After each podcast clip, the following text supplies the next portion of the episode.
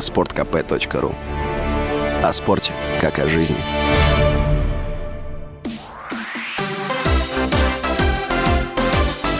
Новости спорта. Московский «Спартак» одержал победу над Краснодаром в матче 24-го тура российской премьер-лиги. Встреча прошла в Москве и завершилась со счетом 4-3 в пользу хозяев. На 11-й минуте мяч забил нападающий краснодарцев Джон Кордоба. На 58-й минуте преимущество команды увеличил полузащитник Жоао Баши. На 63-й минуте краснобелые сократили отставание после того, как пенальти реализовал форвард Александр Соболев. На 67-й минуте он оформил дубль и сравнял счет. На 72-й минуте гости вновь вышли вперед благодаря голу хавбека Эдуарда Спиртсиана. На 81-й минуте полузащитник «Спартака» Антон Зиньковский вновь сравнял счет. На 84-й минуте нападающий Квинси Промис вывел хозяев вперед и вырвал победу для «Спартака». Таким образом, после 24 матчей «Спартак» располагается на третьем месте в турнирной таблице РПЛ.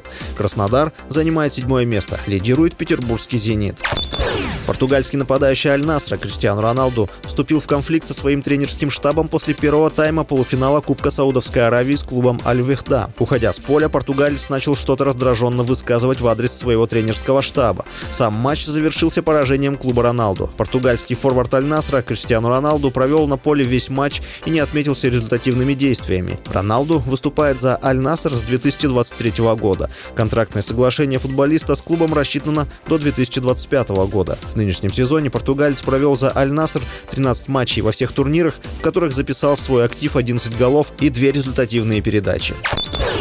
Олимпийский чемпион в танцах на льду Роман Костомаров занимается с врачами-реабилитологами. Они работают над подвижностью в конечностях фигуриста и помогают ему восстановить легкие, сообщил Пятый канал. Костомарова госпитализировали 10 января. Спортсмен попал в реанимацию с пневмонией и находился на искусственной вентиляции легких. Медики оценивали его состояние как крайне тяжелое. Затем Костомарова перевезли в больницу в коммунарку и подключили к ЭКМО. Он перенес два инсульта. Также появилась информация, что ему сделали несколько операций по ампутации конечностей конечностей. Ранее сообщалось об улучшении состояния олимпийского чемпиона, но ему предстоит перенести несколько операций перед протезированием. С вами был Василий Воронин. Больше спортивных новостей читайте на сайте sportkp.ru Новости спорта.